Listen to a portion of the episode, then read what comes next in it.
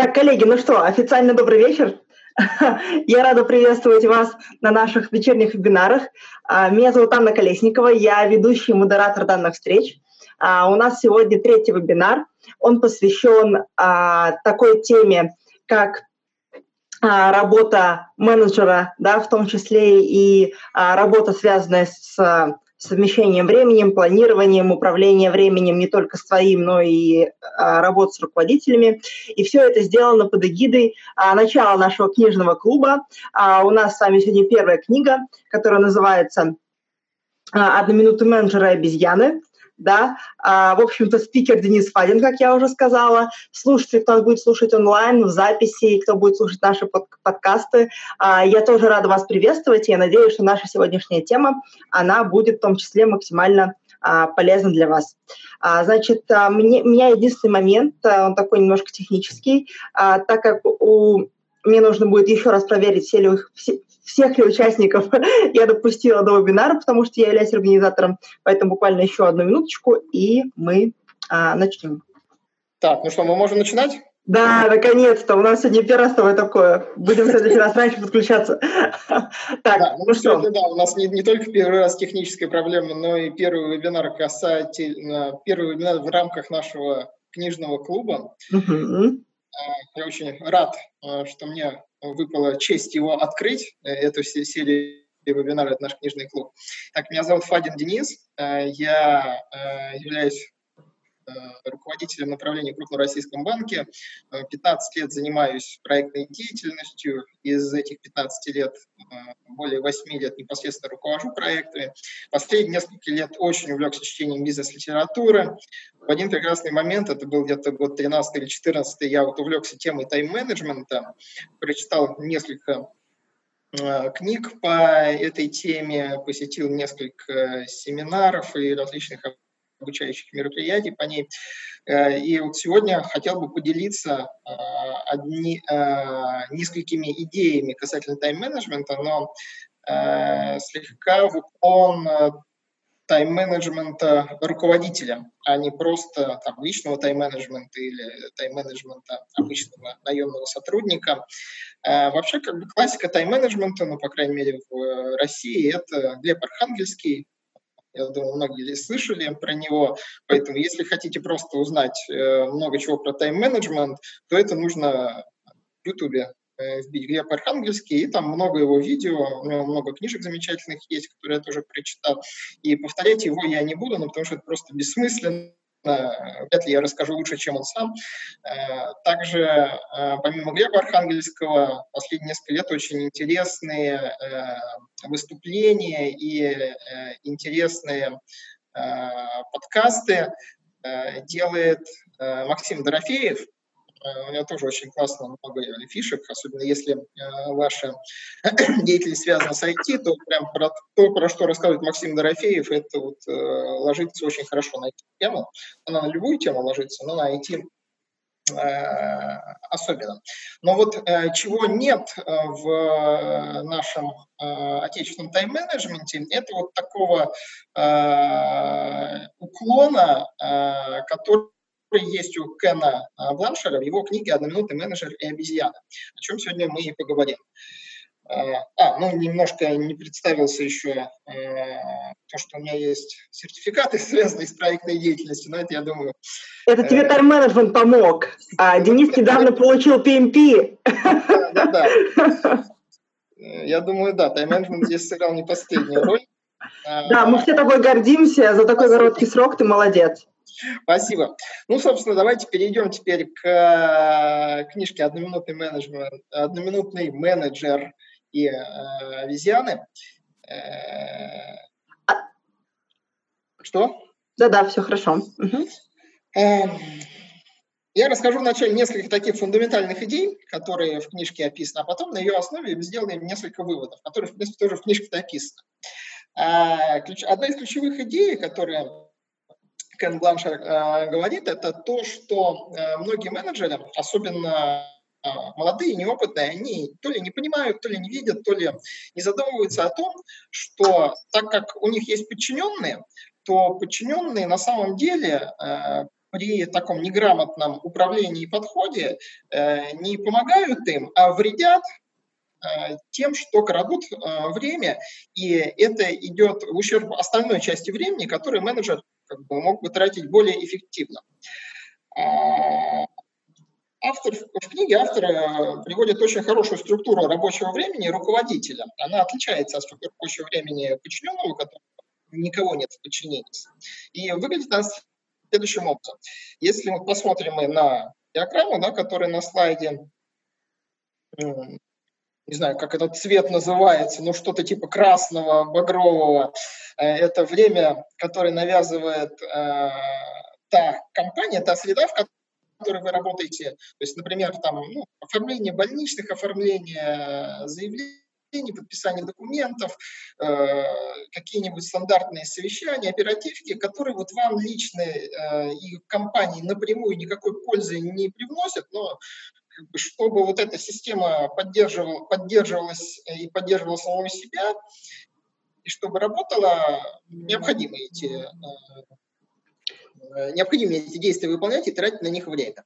Также сюда входит время, которое, э, задачи, которые продиктованы внешней системой, это там, например, государственные требования и все, что с этим связано. То есть, если видеть это в диаграмме, то это примерно сколько? Чуть... А, нет, нет, нет. Смотрите, не смотрите на диаграмму, а, не смотрите на то, как распределено здесь в долях. Это все очень индивидуально от компании ага. к компании, от человека к человеку. И как мы в ходе семинара увидим, Э, как бы это все можно менять. То есть это все условные здесь границы. Окей, то есть у нас, по сути, есть четыре таких основных блока, да, как я вижу. Да, я, я не читала книжку, кстати, коллеги, так же, как я думаю, что и здесь присутствующие. Вот, а, и поэтому мне тоже интересно. Соответственно, есть четыре времени. Первое – это такое админ-время, да, которое да, да. нам нужно, потому что мы работаем в компании, мы обязаны чего-то делать. Так. Да, потому что мы ага. не, не сами на себя, условно говоря, работаем. Хотя, если бы сами на себя работали, все равно там что-нибудь в налоговую нужно носить и так далее. Так, ага, первое. Это первое. Следующее, темно-синее, это время, которое э, скажем так, навязывает начальство тебе. То есть у любого начальника есть еще более высокий начальник, да, к которому нужно ходить, от которого нужно получать какие-то задания, который присылает э, письма, с которыми нужно ознакомливаться. Ну, то есть такое время, которое ты тоже не можешь в ноль свести, ну, потому что над тобой есть тот, на кого ты работаешь. И треть, третья часть времени вот в этом круге, в круговой диаграмме, это вот то время, которым э, менеджер распоряжается сам. Угу. Оно, в свою очередь, делится на две части. Это вот столбчатая диаграмма справа. Первая часть – это время Э, которое менеджер тратит на взаимодействие с подчиненными. Uh-huh. Ну, так слегка, может быть, да, грубовато названо, время, навязываемое подчиненными. Это когда подчиненные э, сами приходят, у них там что-то не получается, просят совета, просят встречи и так далее и тому подобное. И последняя часть времени, последний блок, это, собственно, вообще все свободное время менеджера, которое он расходует по собственному усмотрению и в которое он должен выполнять а, то, для чего его, а, по сути, и наняли. Есть в идеале, как бы, да, подчиненные, ну, я понимаю, что это в идеале, но подчиненные должны как бы, работать а, практически сами по себе, если очень грамотно построена система управления. Такого, понятно, что дело когда, никогда не бывает, да, но стремиться нужно к этому. И вот здесь-то и таится э, самая загвоздка, что если время, навязываемое подчиненными, оно чересчур большое, то у руководителя остается очень мало времени, которое он может расходовать по собственному усмотрению. Ну, то есть, по сути, он это может решить правильной организацией. Да. Процесса сначала. Да, да совершенно верно. Сначала организуй, потом руководи. Здесь же так. Ну, ага. примерно, да. А, получается, что если вот эта, вот эта граница, она, э, видно, да, курсор же, которым я Да, да, конечно, конечно. Вот эта граница, она достаточно хорошо подвижна, и она находится э, целиком и полностью на 100% в зоне возможностей менеджера. То есть он, в принципе, сам может ее двигать куда угодно. Это, это исключительно его решение, uh-huh. где она может быть и где она находится в данный момент. И вот э, как бы неопытные менеджеры от опытных как раз отличаются в том числе, не только этим, наверное, но в том числе тем, что у неопытных все выглядит примерно так, как на диаграмме. Свободного времени своего мало, время, э, которое навязывают подчиненные, практически там 90%, а может быть и больше. Угу. А, автор... Как у тебя, Денис, сейчас? У меня сейчас, ну, я думаю, 50 на 50. Ага, так, хорошо. Примерно так. Хотя были периоды, когда было примерно так, как на картинке. Как раз а сколько человек а, с тобой работает в регулярном контакте в качестве подчиненных? Э, но тут тоже время от времени оно меняется, поэтому, ну, наверное, так, я отвечу так, что от 5 до 30. Ага, я поняла. Коллеги, кто вот нас слушает онлайн, Максим, Роман, сейчас с нами, скажите, пожалуйста, а как у вас распределено время, есть ли у вас подчиненные, и вообще как вы работаете с личным временем, а, если вы работаете в компании, а если вы работаете самостоятельно, то вопрос аналогичный, а, но, наверное, вам, может быть, чуть проще. Так, пока нам коллеги пишут, давай. Пока коллеги пишут, да, можно идти дальше. Вот, дальше, значит, мы будем э, рассуждать вот в этом скелете, в этом контексте. Так. Следу... А, э, вот как раз, да, появилась подсказка, что, про которую я уже сказал, что э, вот эта вот область, время расхода по собственному усмотрению, ну и, соответственно, зеленая область, это зона э, повышения эффективности руководителя. Э, следующее элемент модели, скажем так, который вводит а, автор в книге, это некий образ обезьяны на спине. Сейчас поясню, что это такое. Автор э, предлагает рассматривать все задачи, вообще, которые существуют, э, в виде обезьян, сидящих у кого-то на шее. И вот предлагается такая метафора, что идете вы по коридору, навстречу к вам идет ваш подчиненный. У него сидит на спине обезьяна. Ну, у вас обезьяны нет. А вы идете, встречаетесь в середине коридора, и подчиненный говорит, о, как хорошо, что я вас встретил. Помните по вот той задаче, которую вы мне э, дали, там, согласовать договор с кем-то? Вы знаете, я вот позвонил звонил, там этого сотрудника нет, поэтому сейчас нужно узнать, там, кто его замещает. Никто ответить э, толком мне не мог. Нужно спросить э, его руководителя. Он, то есть начинает так что-то говорить, говорить. И вот здесь момент истины, где э, проявляется то, какой вы руководитель, опытный или неопытный. Да, неопытный руководитель может сказать, что О, хорошо, конечно же, я узнаю, э, как вам дальше поступить. И в этот момент обезьяна, сидевшая на подчиненном, перепрыгивает на руководителя. Они расходятся, идут дальше, но подчиненный дальше идет без обезьяны, а руководитель с обезьяной. Причем не со своей обезьяной, а с обезьяной подчиненного. Дальше в коридоре он может встретить следующего подчиненного, следующего, следующего, следующего, и так понахватать себе много таких вот обезьян, потом заходит себе в кабинет или там, на рабочее место приходит и начинает разгребать обезьяны подчиненных.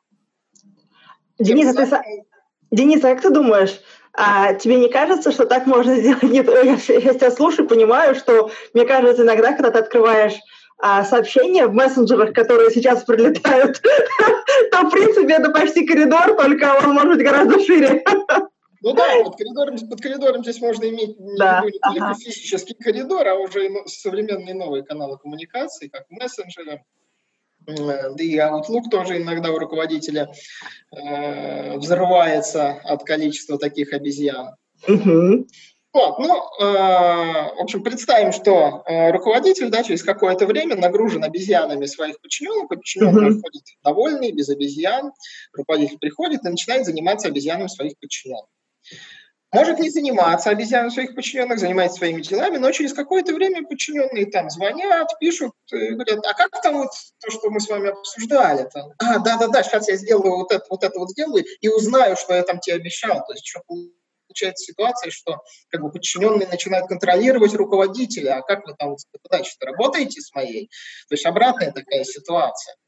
А руководитель неопытный, он может это даже не подозревать, он думает, что он э, делает хорошее дело, помогает подчиненным. Э, есть даже, кстати, анекдот такой, что директор э, департамента вызывает начальника отдела и говорит, слушай, что ты плохо работаешь? Говорит, как плохо? Ну что, я ж с утра до вечера пошел, что мы там показатели отдела все выполняем. Директор департамента говорит, да, да, это все понятно, хорошо, но понимаешь, э, что-то у тебя сотрудники ходят довольные, а ты какой-то загруженный. А должно быть наоборот ты должен ходить э, довольный, а не загруженный.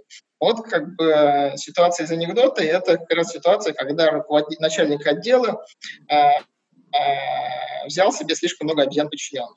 Угу, понятно. А, то есть и приходит, да, возникает ситуация, что подчиненные ходят, ну, такие э, на расслабоне, веселые, довольные, а руководитель весь загружен. То есть видим как раз э, э, вот эту картинку, где э, время, навязанное подчиненными, это 90% времени, а то и 100 уже процентов времени э, руководителя, а э, время расходуем по собственному усмотрению практически не остается. Так, с этим, я надеюсь, понятно. Это вот такая ключевая модель, ключевая структура, которую вводит автор в своей книге. Ну, я думаю, что чем опытнее руководитель, да, тем больше он это понимает.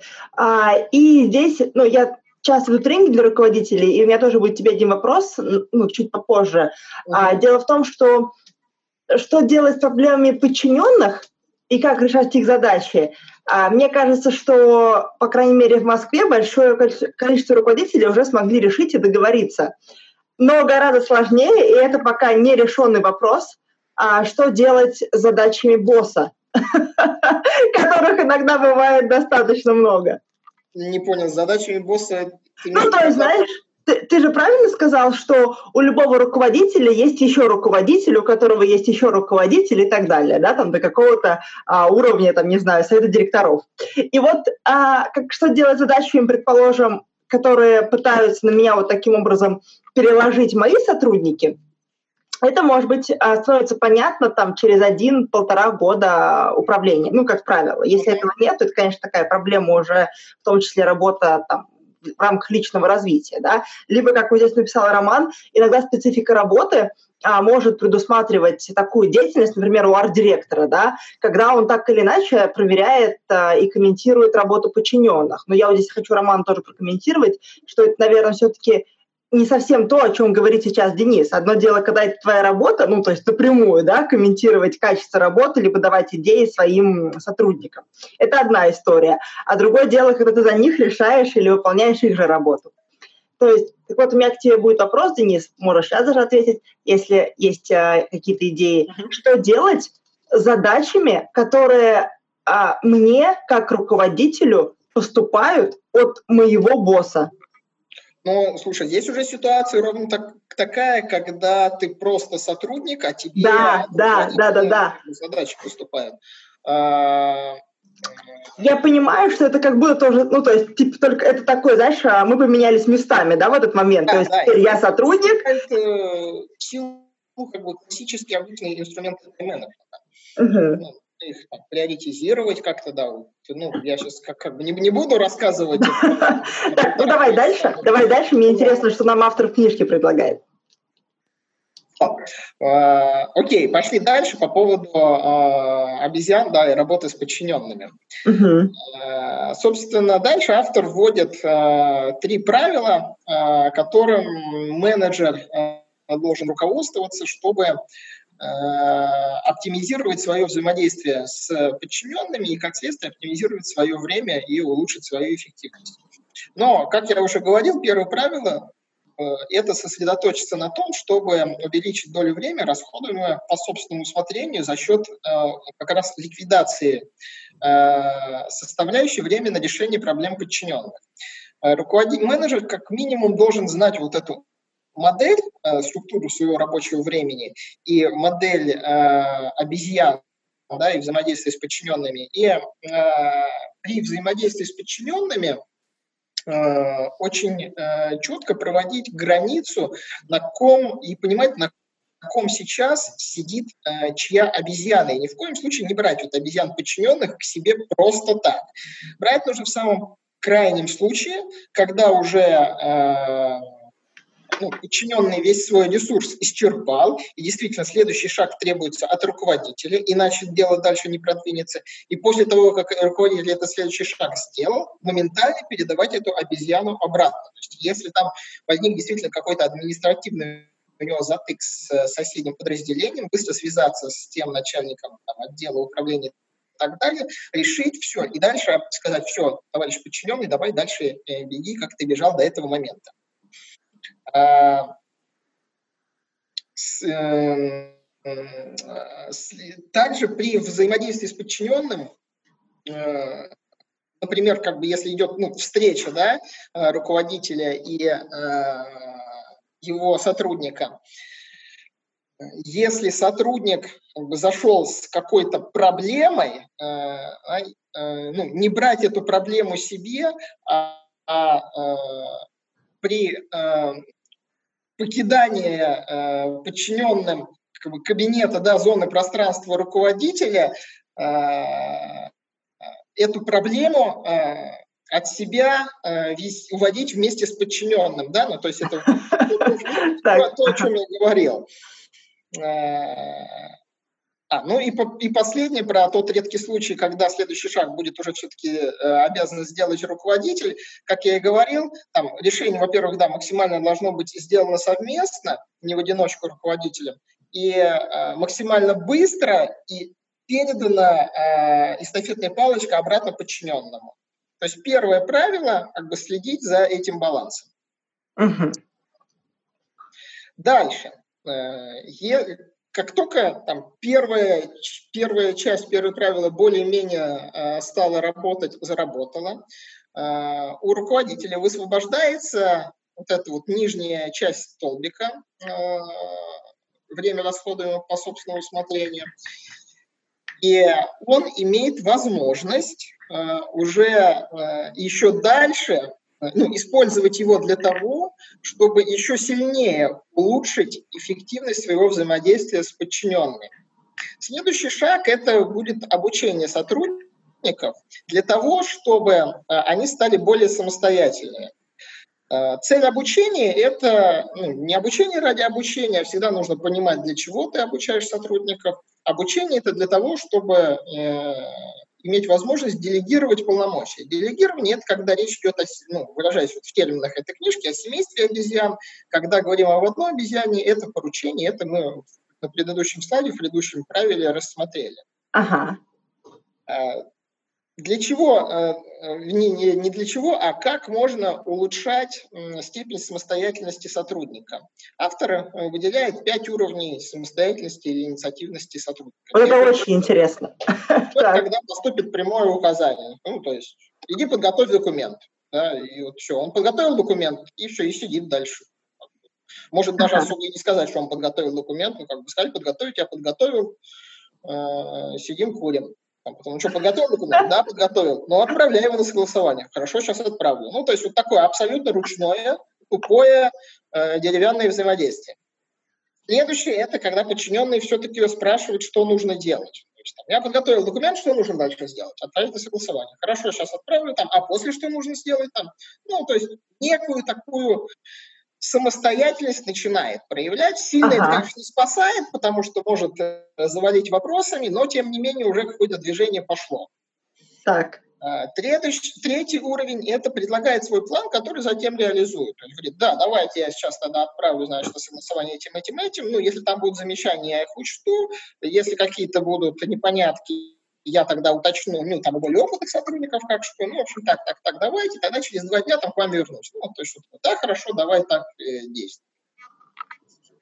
А, но это все равно еще недостаточно для того, чтобы руководителю быть полностью счастливым. Но вообще в нашем российском менеджменте вот третий уровень, это уже считается, знаешь, что уровень инициативы сотрудников практически на очень, практически стопроцентный, поэтому интересно, что дальше. Так. Да, дальше это когда подчиненный полностью действует самостоятельно, просто по ходу дела спрашивая совета. То есть ему э, руководитель даже там не говорит, что что-то нужно подготовить, согласовать документ, там, с кем согласовать. Он просто говорит, знаете, смотрите, вот была такая задача, в рамках нее я, мне потребовалось подготовить документ, я его подготовил, э, значит, сейчас согласовываю. Правильно я делаю, что с этим согласовываю? Правильно? Да, хорошо. Так, а потом, значит, когда утвердим этот документ, у нас уже будет возможность сделать что-то. Правильно я понимаю? Да-да-да, правильно понимаю понимаешь. То есть вот такой вот сотрудник. Я понимаю, что это уже да, счастье для руководителя, если такой сотрудник.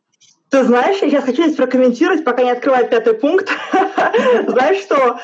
А как ты считаешь? Мне кажется, что для того, чтобы четвертый уровень был в действии, здесь уже должна быть такая очень партнерская работа, и в то же время требуется а, высокая смелость от руководителя. Но ты знаешь, мне кажется, что есть боссы, которым бы не хотелось иметь таких сотрудников. Как ты думаешь? Или ты таких не встречал? Не, почему? Встречал, конечно, их много, но у них вот однозначно, опять, если вернемся мы сейчас на нашу картинку, однозначно здесь проблема вот у них. Нет, это, это безусловно, это безусловно. То есть, понимаешь, а, другое дело, что человек а, с высокой уровнем инициативности, да, если уж так говорить, он, скорее всего, с таким боссом достаточно долгое время работать просто не сможет.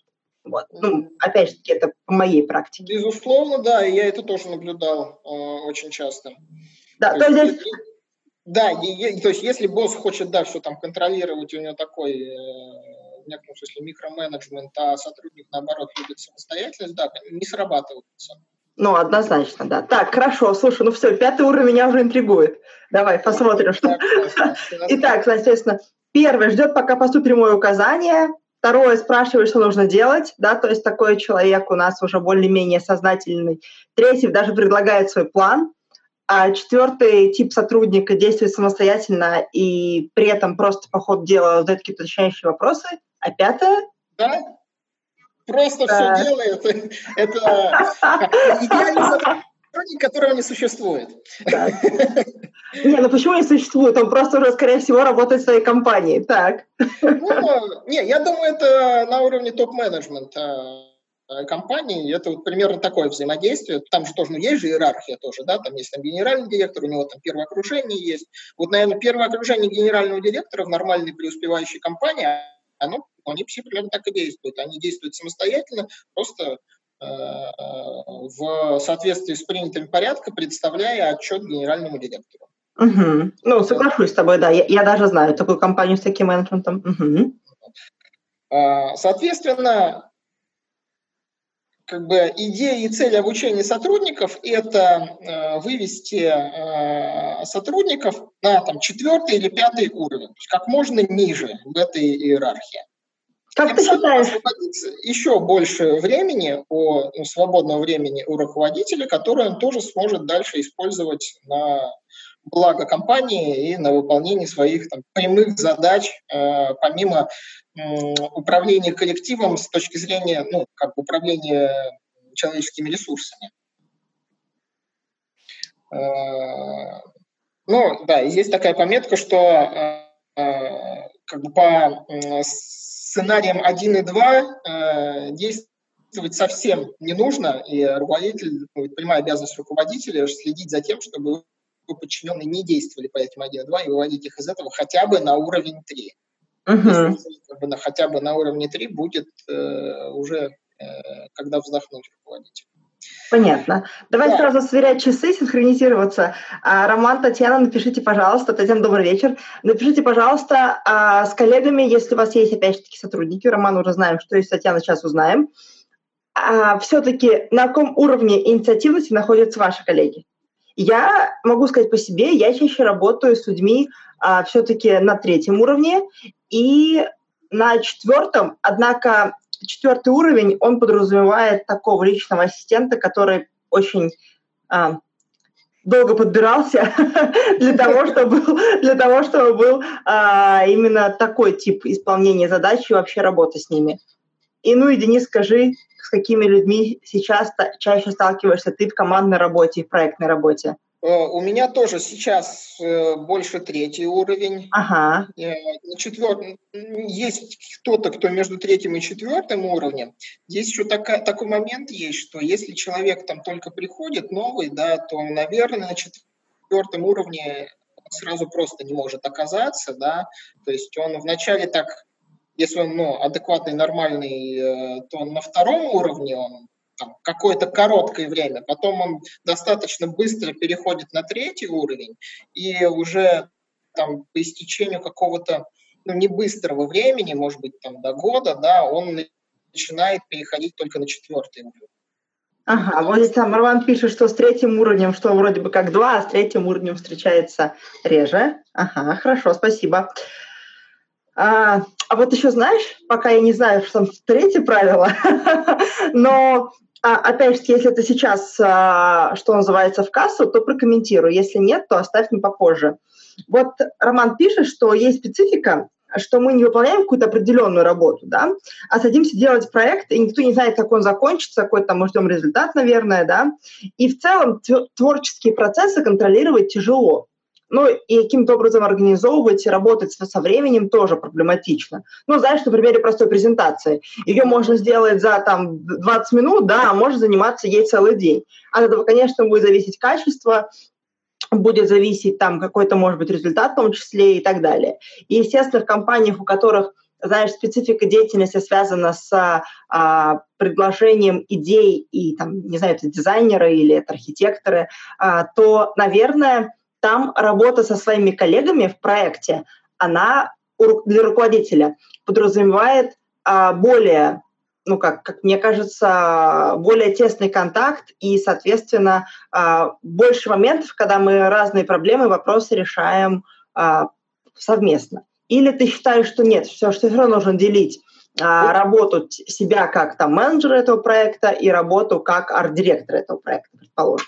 Ну, смотрите, я в таких прям совсем-совсем креативных средах э, не работал. Со uh-huh. стороны видел, э, как они работают.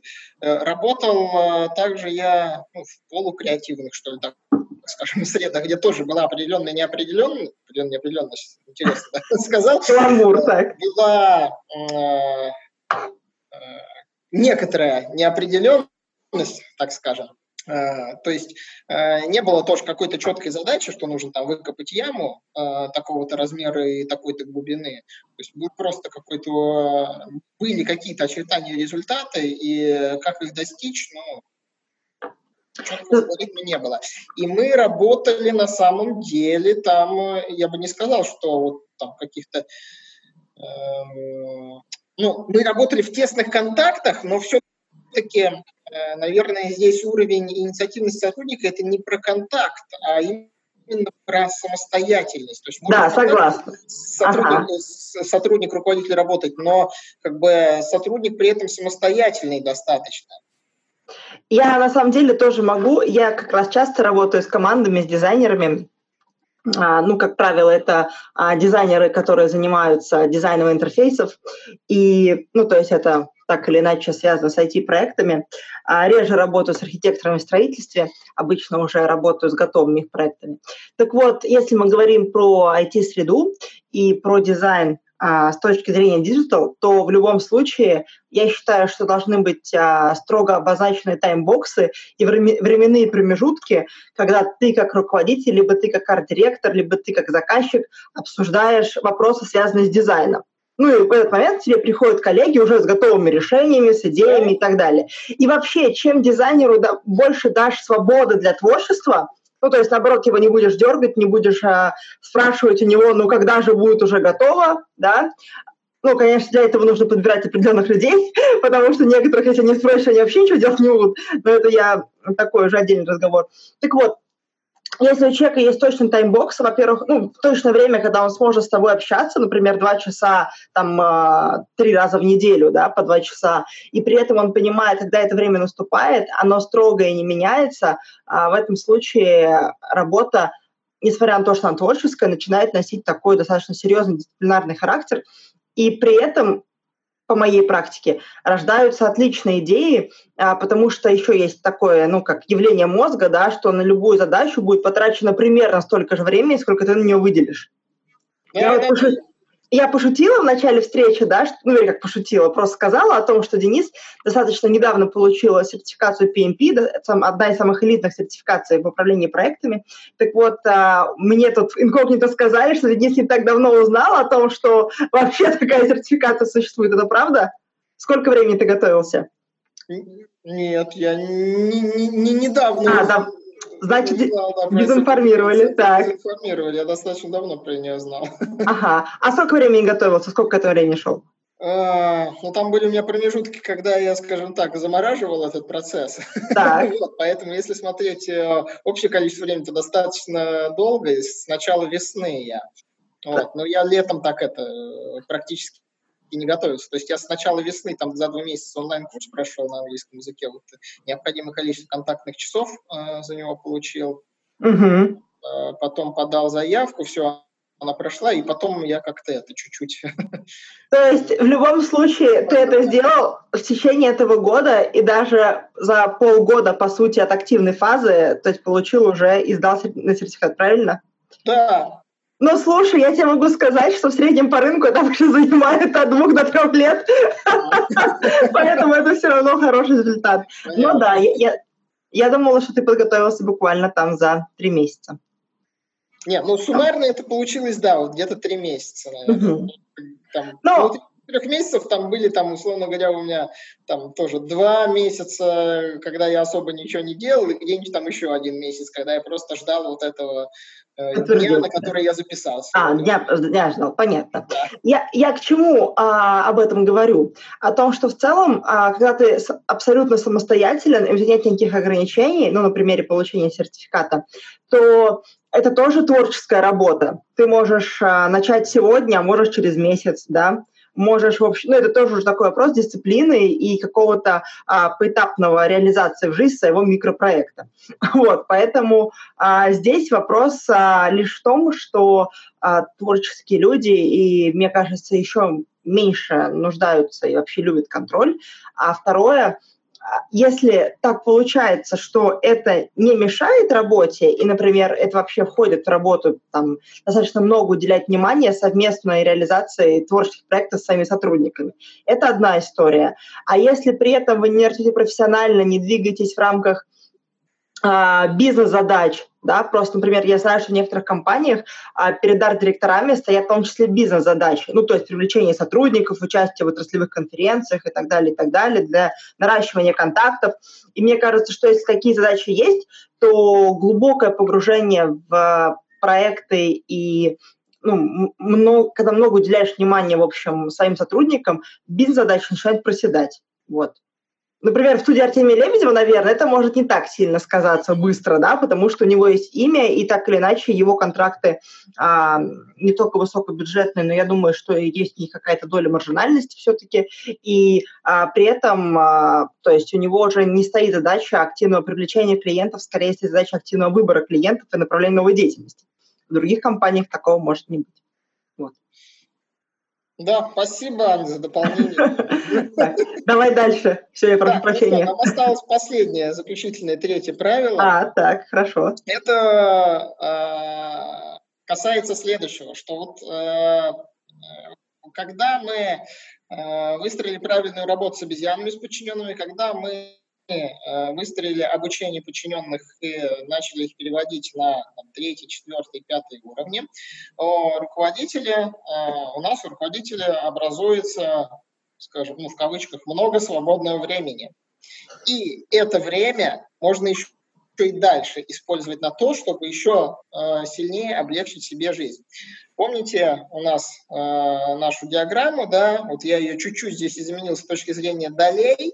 Э, до этого мы говорили только о соотношении, о пропорции э, вот в этом столбике, да, но ничего не говорили про этот круг. Но на самом деле, если так подумать, то э, вот эти вот сегменты, время навязанной системы и время навязанной начальством, по большому счету тоже можно оптимизировать. Не сильно, там, в ноль их точно не уберешь, но оптимизировать можно. Можно подумать, как быстрее там, выполнять вот эту которая на тебя сваливается. Можно эм, выработать какие-то предложения, которые донести до соответствующих служб, чтобы они упростили эту административку. Да? Можно также оптимизировать свое взаимодействие со своим руководителем, предложить ему какие-то идеи по улучшению. И тогда э, руководитель высвобождает еще время вот э, в этом кружочке, да, и, соответственно, э, оно масштабируется и сюда, то есть здесь появляется еще больше времени. И уже после этого у руководителя наступает полный дзен, да, и он э, какой-то, ну не знаю, там 50%, наверное, это уже даже будет хорошо, своего времени может э, выделять на то, чтобы там, заниматься стратегическим планированием, заниматься э, каким-то долгосрочным развитием своего э, направления деятельности, своего отдела, а не заниматься постоянным тушением пожаров, засиживанием по ночам, там, выходом в выходные, ответом на почту перед сном, там, с планшета, с мобильного телефона и так далее и тому подобное. Понятно, что все это такая идеальная картина, на это там накладываются еще много факторов, которые там, здесь в этой модели не рассматриваются и в книге не рассматриваются. Понятно, что там, в нашей стране, в нашей культуре есть какие-то свои особенности, но тем не менее вот, э, такой скелет, и такая модель, они все-таки позволяют определенным образом уструктурировать свое время и структурировать свой подход, с пониманием относиться к каждой конкретной ситуации, когда там, к тебе приходит подчиненный, когда ты находишься у своего руководителя, когда тебе что-то нужно сделать из административной волокиты, и ты более осознанно э, воспринимая это, да, уже вырабатываешь совсем другие решения. Э, так, а вот на этом-то и все получается, да. Мы можем сейчас, давайте вкратце повторим еще раз, что мы прошли. Основные идеи книги, там, давайте с самого начала, с, пер, с первого слайда, то есть структура рабочего времени абсолютно любого руководителя, э, это часть времени тратится на задачи, навязываемые системой административной волокиты, часть времени тратится на взаимодействие со своим руководителем, оставшаяся часть времени, которой э, руководитель распоряжается сам, делится на взаимодействие с подчиненными и на полностью самостоятельную работу. И самая последняя зона как раз должна быть максимально большой, чтобы руководитель приносил максимально больше полезности, эффективности и чувствовал себя максимально комфортно. Чтобы э, увеличивать э, долю этого времени, нужно первое, как мы говорили, не брать э, задачи подчиненных себе, и проговорили, к чему это может приводить. Второе – это обучать подчиненных тому, чтобы они были более самостоятельны и, соответственно, как можно меньше к вам обращались. Да. И третье, после того, как у вас высвободится время в результате применения первых двух правил, это остаток образовавшегося э, ресурса использовать для оптимизации вот этой, скажем так, непродуктивной для вас деятельности. Вот и все. Угу. А скажи, пожалуйста, а сама книга, угу. а сама книга написана в жанре бизнес-романа или как? Не, э, там есть, э, там нет, э, насколько я помню, единой сюжетной линии захватывающей. А, угу. Там есть, э, там что-то среднее между бизнес-романом и обычным рассуждениями. То есть там есть какие-то примеры, которые, ну, как, как бы кейсы, но нет, это не в полном смысле бизнес-роман. Правда, я ее читал достаточно давно, это уже прошло, наверное, два с половиной года. Ага. так как я читаю достаточно много книг, я уже немножко так, такой минус того, что читаешь много, начинаешь путаться в книгах, не, не помнишь, что где. Понятно. А Могу почему решил именно о ней рассказать? Ну, во-первых, я ее прочитал как раз, когда находился вот э, в той зоне, которая вот на первом слайде у меня, где такая же диаграмма, только там у руководителя мало свободного времени. То есть это была твоя боль, которую ты решил? Да, это, да, это была моя боль на тот момент, и я об этой книге как раз в этот период узнал. Вот, решил ее прочитать. Э, соответственно, она мне тогда очень помогла, очень понравилась. Она написана очень простым языком, то есть я ее, несмотря на то, что вот, э, э, мы сейчас провели этот вебинар, кто-то его потом посмотрит в записи, да, и мы еще разошлем материалы же, да. Поэтому, да, конечно, обязательно. Несмотря на это, я все равно советовал прочитать эту книгу, а тем более она достаточно не сильно толстая, даже я бы сказал, скорее тонкая, чем толстая, то есть она читается очень быстро. Ты затронул тему Глеба Архангельского, и вот у нас есть коллеги. Напишите, пожалуйста, роман Татьяны, читали ли вы какие-то книги Глеба Архангельского или, может быть, видео смотрели? И как вы относитесь в целом к его подходу, ну, если, опять же, читали, чего-то пробовали? Ну и у тебя хочу спросить, ты наверняка читал? И смотрел? Да, конечно. Я читал у него «Time А, не читал, самая, э, самая популярная э, книга. Читал его книгу по выстраиванию э, тайм-менеджмента на Outlook. Да, я хотела как раз сказать, что, на мой взгляд, это самое полезное. Да, это очень полезно с точки зрения инструментария. Я до сих пор как бы пользуюсь э, э решениями, э, которые там описаны. Угу. И читал его книгу «Время на отдых», она, по-моему, называется. Понятно. Да. Э, ну, мне все три эти книги понравились. Э, очень классно написаны, там каждая по-своему хороша, то есть там, где про Outlook, то есть она хороша тем, что там прям реальные инструменты, там, где Time Drive, это она хороша тем, что дает системное представление в целом, что такое тайм-менеджмент, и э, рассказывает про все направления тайм-менеджмента. Но время на отдых э, очень хорошо как бы помогает переосмыслить, что такое отдых, вообще как к нему относиться. После этого я э, к отдыху стал относиться как э, к процессу, как бы, который нужно... Э, Необходим для работы. Ну, скажем так, да. То есть, как бы, ну, нет, как бы, как вот э, еще там наших родителей, потому что в советское время, да, было, скорее всего, воспитывали, что как бы Отдыхать нужно, если ты устал. Если ты не устал, что ты отдыхаешь. А вот у Архангельского у него подход наоборот, что отдыхать нужно, чтобы не устать. То есть, э, то есть это такая профилактика. И вот э, после прочтения этой книги «Время времени отдых» у меня вот это мышление поменялось, что, правда, нужно отдыхать не когда устал, а наоборот, до того, как устал, чтобы не устать. Тогда повышается у тебя эффективность и результативность. Видишь, мы уже только что, видишь, какой у нас продуктивный вебинар. Мы уже за один раз обсудили основные темы еще трех книг. А, ну, на самом деле, я, честно говоря, к Глебу Архангельскому отношусь ровно. Вот Роман написал, что не читал, и Татьяна пишет, что не читали.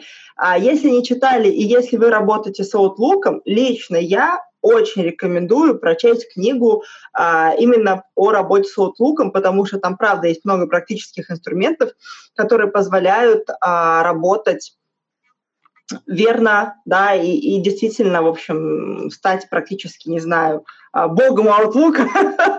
ну, это я так шучу, но на самом деле, правда, там инструментов много. Хорошо. А, может быть, у тебя есть какие-то советы, заготовки, что можно почитать для того, чтобы рассказать своим, вернее, а, научиться работать со своими коллегами, а, для того, чтобы все эти правила соблюдать?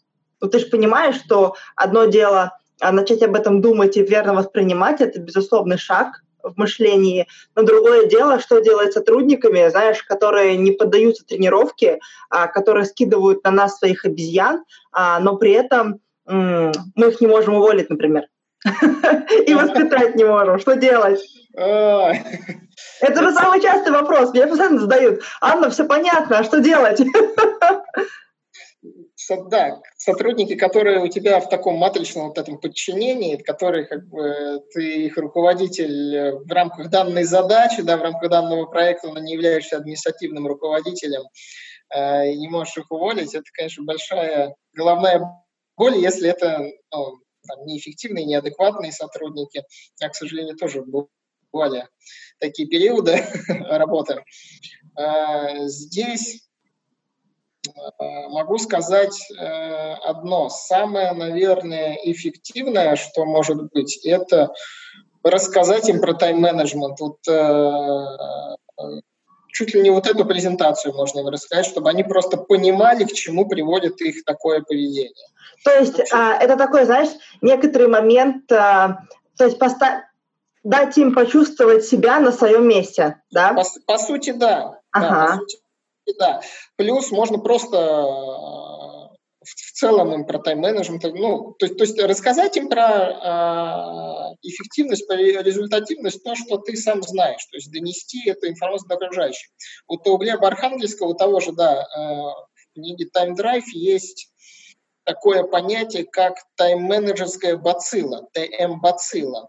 Он э, как раз говорит, когда как бы, в книге рассказывает о во всех инструментах тайм-менеджмента, он потом говорит, что как бы это все хорошо, это как бы про личный тайм-менеджмент, но как правило, человек-то ну, не один живет и работает, и вокруг него другие люди. Если вы будете жить по правилам тайм-менеджмента, а вокруг вас никто не будет по ним жить и не будет их понимать, то ну, эффективность, конечно, будет от этого, будет какой-то толк, но он будет э, неполный. Поэтому нужно э, тайм-менеджить инструменты, распространять вокруг себя, как бы, чтобы они в то, это распространение в том числе оказывало влияние-то и на тебя давала тебе возможность более эффективно работать в этой среде. Поэтому, ну, реально нет здесь ничего зазорного, чтобы э, рассказать окружающим то, что ты знаешь, и предложить э, как бы, использовать какие-то инструменты. А вот э, ну, подчиненным, которые вот, ну, подаются сложному воспитанию, да, и сложно с ним взаимодействовать, можно вот начать хотя бы с того, чтобы вот рассказать про вот эту картинку и просто показать, что ну, ты просто тем самым крадешь мое время, как бы, и получается общая неэффективность, э, которая ни к чему не приводит.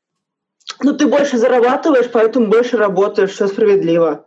Я согласен больше работать, как бы, но так, я согласен, ага. я хочу как бы эффективно работать. Ага.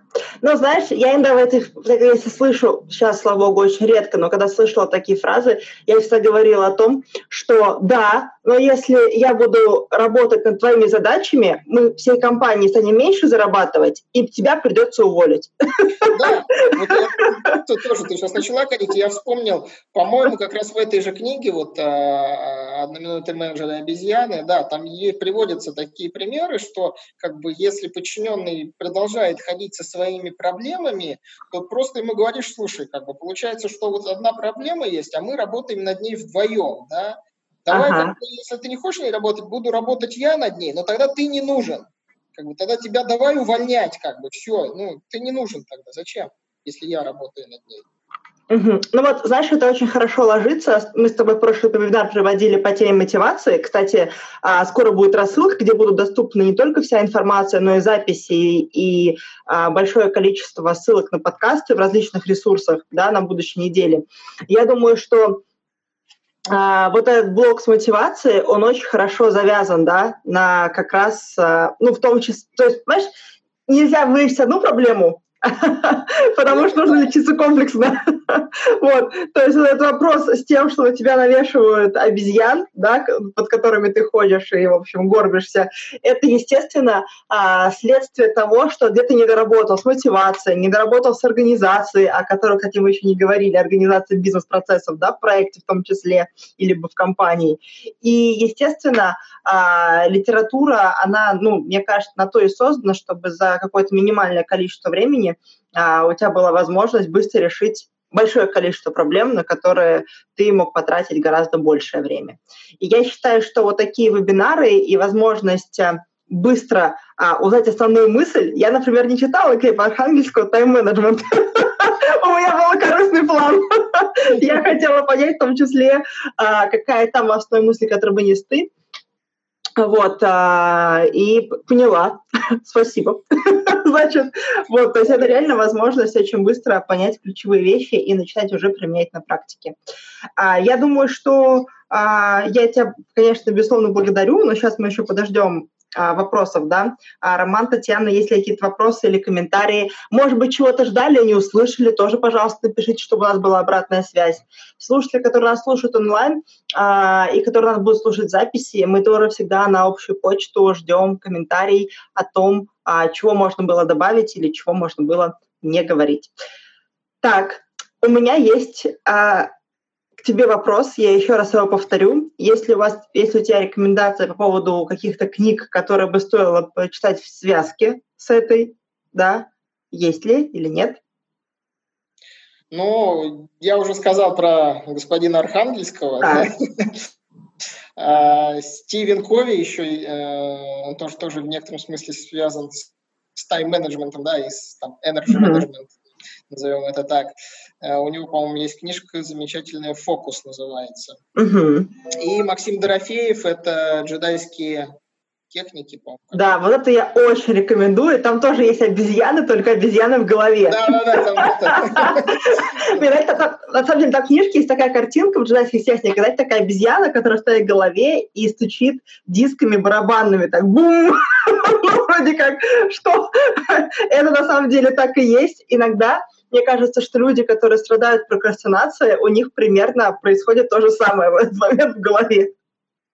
Да, да, да. Там Максим, он как бы не про тайм-менеджмент, по крайней мере, как он, он не говорит слово тайм-менеджмент, он про там, выполнение задач, про прокрастинацию. Как да. да. И, на самом деле я, если интересно, я и тебе, и нашим слушателям порекомендую две книги, на основании которых выстроен тайм-менеджмент не только мой личный, и вообще моя эффективность, но и работа целых компаний, а, в том числе моих. Значит, две книжки. Первая «Миф о многозадачности». Я в том числе могу приложить, если будет интересно, в качестве материала. Эта книжка всего 41 страница, а, очень быстро читается и легко, написана в жанре а, делового романа и помогает очень очень, очень быстро решить все свои проблемы, связанные со временем. И первое, вообще понимать, на что вы его тратите. Потому что помимо жизни в офисе, есть еще жизнь вне офиса. А в неделю у всех всего 168 часов. И, в общем, у всех, кстати. И, соответственно, сколько а, времени вы тратите на те или иные задачи, это тоже прям напрямую влияет на вашу жизнь завтра. Это правда. К сожалению, тоже. Для меня, к сожалению, потому что не всегда ты делаешь то, что а, нужно и правильно, да, и не всегда есть возможность работать с теми коллегами, кто будет такой осознанный, как вот здесь пятый, пятый пункт в инициативности, я теперь буду к этому стремиться. Вот. Но так. А вторая книжка, она чешского психолога Петра Людвига, она как раз про прокрастинацию, и так и называется «Как победить прокрастинацию». А, это книга, которая является пошаговым инструментом для не только личного развития, но и для а, увеличения эффективности, и в том числе помогает этот самый фокус настроить на а, реальное решение важных для себя проблем. Там такая, знаешь, цепочка, личное видение, свод-анализ, анализ твоего дня, возможности, внедрение привычек. И самый крутой инструмент, он говорит о том, что задачу в день нужно распределять не так, как это нужно, а так, как тебе хочется. Ого. Слушай, это мега, это мега круто. И более того, и нужно их оценивать не с точки зрения длительности и важности, а с точки зрения усилий для тебя. Ты не представляешь... Оценивать что? Оценивать задачи? Да, вот, например, есть задачи, которые для тебя сложные. Не потому, что они сложны для всей планеты, знаешь, а именно для тебя. Ну, не любишь ты, не знаю, в Excel делать какие-то таблицы. Я второй день, второй вебинар говорю про Excel, это моя боль. Вот, значит, или а, не любишь ты а, делать какие-то вопросы, связанные с коммуникацией с людьми, да, но тебе сложнее делать там статичные задачи, связанные с а, просмотром управленческого отчета финансового да, или ты любишь инвестировать, ты понимаешь, что это классный способ э, увеличивать твой доход, да, но при этом тебе сложно с цифрами, ну просто сложно. И вот а, и из-за этого, несмотря на то, что у тебя есть знания, желание, мотивация и все остальное, уровень сложности задач, в которых, которые тебе не нравятся, они гораздо выше. И нужно день планировать не так, что ты выполняешь, знаешь, эти лягушки Дэвида Аллана, все самое неприятное сделай в начале дня. Я, я еще не встречала ни одного человека, который реально может так жить. А когда ты делаешь кучу неприятного подряд, я не знаю, как можно выжить. Нет, у него, что, по-моему, одно, э, в ну, каждый день что-то одно неприятное сделать. Да, од- одно тоже не смог так жить. То есть. Слушай, Денис, одно неприятное, но при этом пять самых важных с утра. Вот, вот представь себе парадигму, в которой пять самых важных задач для тебя одинаково приятны. Так. Вот, ну как это может быть? Мне кажется, что чаще всего все равно вот эта градация а, твоих усилий и твоего напряжения при выполнении этих дел, она разная. Ну, конечно, да. И вот распределение этих задач, короче, это очень крутая тема, я могу вообще отдельно об этом много говорить. Я веду даже целый тренинг на эту тему. вот. То есть я считаю, что работа с задачами, если вы прочитаете книжку «Как победить прокрастинацию», она будет прям вау открытием для вас. Вот. есть, И я тебе э, лично очень рекомендую. То есть задачи нужно э, оценивать и упорядочивать, исходя из э, сложности для тебя, и что, и начинать с самой сложной. А, и делать между ними еще разные перерывы. А, ну, там, там на самом деле целая стратегия, я просто это будет займет uh-huh. очень много времени. Ну, если коротко, а, выписывай задачи, а, которые вообще тебе нужно сделать. Прежде чем задача должна попадать в твой список дел на сегодня, она должна сначала оказаться в каком-то списке, либо общий список задач, либо список с идеями, либо список с... Ну, это тоже такая стандартная да, тема. Вот. А после этого она попадает к тебе, ты ее окрашиваешь тремя маркерами, красным, ну, каким-то образом либо подчеркиваешь, либо делаешь кругляшки, а, что вроде бы как, да, она там для тебя сложная. Потом синим, это значит, что для тебя это, ну, сложно, но не так. Вот, и потребует чуть меньше усилий эмоциональных, в том числе не только физических и умственных. И третье — это зеленым то, что вообще легко и просто. И вот начиная выполнять задачи, а, ну, все люди разные, надо экспериментировать, это эмпирический путь. Начни один день со сложной, да, посмотри, как пойдет. Другой начни с простой, потом начни там со средней сложности для тебя. Но самое важное их между собой чередовать. То есть очень для тебя с большими усилиями, со средними, с простыми, или наоборот, там, с простыми потом и так далее. Да? То есть тоже надо найти свой, а, свою градацию. И важно про перерывы. В отличие от, на мой взгляд, тоже дурацкой техники помидора, когда нужно отрываться через 35 минут, меня она ужасно раздражает, и я, я не тоже знаю. Не по ней жить, да. Да, я тоже не знаю, как люди по ней живут. Вот. А, а вот зато здесь, смотри, если ты выполнил задачу, которая для тебя, ну, требовала усилий в красном кружке, условно, да, сложная, после нее отдыхаешь 25-30 минут, переключаешься, да. Если выполнил ту, которая а, средних усилий, то 10-15 минут. Если ту, которая простая, ну, которая тебя не напрягла условно, да, а, то делаешь 5-10 минут перерыв, угу. вот так. И так строишь свой день. Исключение составляет, и помимо этого твоего планирования. Есть еще отдельный лист с расписанием. У меня даже целый ежедневник так сделан. Я не стала его выпускать отдельно, потому что я считаю, что это некоторый плагиат, а договариваться с Петром дополнительно, я, ну, в общем, как-то я не сделала этого. Вот, но сам факт, что у меня прям есть такой ежедневник, в котором есть, помимо, вот, знаешь, лист с расписанием, официальным расписанием, как вот в блокноте, и лист вот с таким планированием. Но в расписании у тебя, ну это твой календарь, да, тот же в Outlook, у тебя в расписании сразу же заняты блоки, где у тебя есть договоренности. Ну, например, наш вебинар — это договоренность, да? Да, да, То есть этот блок уже четко занят. Неважно, какая это сложность для тебя. Ну, да, вот, например, для меня это очень легко. Соответственно, после нее небольшой перерыв и дальше задача, там, которая, ну, вот у меня сегодня требует средних усилий, да, ну и так далее. Потом вечером оставила одну самую сложную, посмотрим, как сегодня получится, обычно получается. То есть я поэтому, вот каждый должен найти свой, да, такой, ну, формат. В общем, это очень круто. Ну и плюс, когда ты пишешь личное видение и еще специально прорабатываешь нужным листком привычки, причем не так, как это пишут все остальные книги, а совсем там иной подход. В общем, ну это надо прям читать. В общем, я, я правда, я ее прям, у меня был год, когда я дарила всем друзьям, там, три с половиной года назад, и считала, что это самый большой вклад в их жизнь, если они это будут делать. И очень большое количество откликов, наверное, я после сотни перестала считать, а, когда люди говорят, что Анна вообще, где вы были раньше?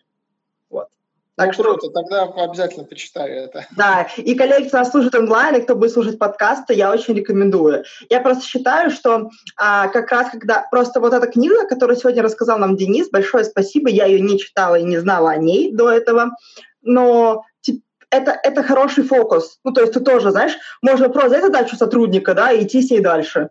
Ну, то есть с этой обезьяной нормально. Вот. А можно это отслеживать и с этим работать. А, то же самое касается времени и то же самое касается а, там, работы. Вот миф о многозадачности, она такая же крутая, только она о другом. Она от, не о том, как планировать, да, или как делать задачи, которые ты не можешь сделать там уже пять лет. Вот об этом книжка Петра Людвига. А миф о многозадачности, она о том, а, что нельзя сделать 60 миллионов дел одновременно. Это неправда. И вообще, знаешь, я, кстати, как только ее прочла и побывала на тренинге по этой книге, я сразу же, как только в, в описании вакансии видела, что требуется человек с многозадачностью, я считала, что это вообще даже глупая компания. Или если я видела, если я видела в резюме человека, я классный многозадачный сотрудник, я даже не, не приглашала его на общение. Вот. Многозадачность, да, я тоже уже последние там года полтора-два слышу именно вот, то есть если там пять лет назад, скажем так, это было модно, да, и считалось круто, сейчас уже идет переосмысление, что это далеко не круто. То есть от многих уже слышу, что как бы многозадачность это миф, это как бы ложь. Если ты многозадачен, значит ты просто плохо все делаешь. Да. Это иллюзия, что ты многозадачен. Так и есть. И на самом деле ты тоже, ты это делаешь не одновременно, ты все равно переключаешься. Переключаешься, конечно. Ты делаешь это по принципу минуту это, минуту то, ну или там пять минут или десять минут, но ты переключаешься постоянно, да. А ну переключения, вот. они требуют определенной там перезагрузки, вникания в суть и так далее. Вот э, «Миф о многозадачности» книжка, она позволяет не только это понять, ну, то есть и в таком, знаешь, там просто классная метафора, и там как раз бизнес-роман с конкретной ситуацией, да, то есть, ну, по всей книге. Поэтому есть возможность в это углубиться. Так еще дает два классных инструмента, что с ним делать. Э, уже тоже, наверное, третий год. Э, обе, ну, там, три, там, три таблицы. А все три таблицы являются в моей там, обязательном для заполнения каждые там, четыре недели да, в рамках общей таблицы развития личности, потому что реально первое позволяет отслеживать время, которое ты тратишь на те или иные задачи. Второе, э, это очень круто. Там прям есть специальное отделение, ну, тоже при желании я смогу поделиться, да, там с тобой лично, а коллеги, если напишут, тоже поделюсь.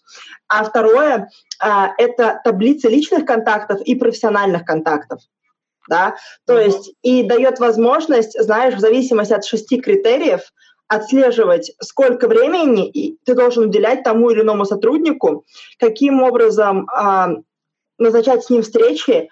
И я вот почему сегодня, ну, тоже, пока ты рассказывал, тоже сказала о том, что если ты назначишь время точное, и у человека будет понимание, что это, ну, время забронировано под него, он, ну, и, и плюс можно даже это вслух поговорить. Поэтому, если у тебя есть вопрос, который не требует а, моего ежесекундного, то есть он не влияет на жизнь, на твою жизнь, на жизнь компании и так далее, то, и он терпит еще там полтора дня, либо 45 минут до этой нашей встречи, оставь его и задашь его там, не отвлекай меня, да, ну, то есть в этот момент времени. И вот ты сказал, что я с тобой полностью согласна, что для того, чтобы а, была культура в компании, нужно, конечно же, обучить и ознакомить со своими знаниями, в том числе людей вокруг. Так вот, миф о многозадачности. У меня есть две компании, ну, два примера компаний. В одной 35 человек сотрудников, в другой порядка 68 человек работает, а, где директор после общения со мной на обязательной основе дал задачу эту книжку прочесть всем. Это, знаешь, это вот, я считаю, это прям волшебная палка. Палочка. У них через полторы недели абсолютно изменилось общение внутри коллектива. Ты где-нибудь такое встречал, когда 70 человек одновременно меняют? Это мега круто. Я считаю, что это просто must-have uh, для компаний, в которых принято, в которых, во-первых, open space, да, это проблема. Во-вторых, в которых принято бесконечно общаться, обращаться друг к другу, дергать и говорить, типа, ну там, это, Денис, как у тебя дела? Что, пойдем там кофе попьем, да? А ты сидишь и думаешь, боже мой, у меня тут проект завис, мне нужно сделать отчет, если что-то еще, да? Вот. А когда люди синхронизированы с точки зрения знаний, у них действительно получается оперативно решать а, вопросы, при этом делать это планово. Я вот просто, меня это так, ну, немножко прям, моя боль была поднята здесь в сообщении Романа, я думаю, что он даже об этом не подозревал когда он написал, что творческие процессы тяжело контролировать. Uh, я точно знаю, что это можно делать. Я уж не буду сейчас сильно на этом настаивать, но просто uh, это делать можно. Миф многозадачности прочтите, дайте своим коллегам, и вы увидите, как круто изменится ваша жизнь. Вот такая мини-реклама после очень полезного, мне кажется, пособия. Да, спасибо большое тоже, за советы. Обязательно пометил себе эти книги к прочтению. Да, я, ну, тебе так я точно отправлю, а вот, а нашим коллегам, а, опять же таки, мы, мы всегда будем стараться делиться, мы сейчас с, в рамках проектной ассоциации а, просматриваем, ну, продумываем формат, и я думаю, что мы сделаем, все будет очень здорово и с материалом, и с литературой дополнительной. Вот. Так, хорошо. А, если нет, да, вот Татьяна нам пишет, что она была бы благодарна за рекомендации литературы. Все, о чем мы с тобой сегодня сказали, мы напишем тоже, да, в описании. Да, да. Вот. Я надеюсь, что для тебя тоже наша встреча сегодня была а, полезной. Безусловно, ага, да. да. Такие мероприятия, они всегда полезны не только для слушателей, но и для э, того, кто их проводит. Да, я надеюсь, что а, наши коллеги, когда будет слушать записи, помнят, и Татьяна, Роман, имеет в виду, спикером может стать каждый. То есть есть возможность а, подать заявку, рассказать о том, в чем вы эксперт, что вас интересует, и каким-то, каким инсайтом вы готовы поделиться с нами за 35-40 минут, да, вот в таком обсуждении. Вот. И, соответственно, а, поработать с нами, в том числе в роли спикера. Вот. Все, я благодарю всех сегодня за участие. Да. А, кто нас слушал онлайн, коллеги, спасибо за хорошие комментарии и вопросы. Денис, тебе большое спасибо, что ты второй раз нашел возможность с нами поработать. Я всегда рада тебя видеть и слышать. Вот. И спасибо. правда считаю, что ты очень продуктивный человек и очень искренне делаю тебе комплименты. А, думаю, что твоими советами точно нужно пользоваться. Это результат. Спасибо большое. Вот. Все, всем хорошего вечера и до встречи на следующем вебинаре. Спасибо, всем пока.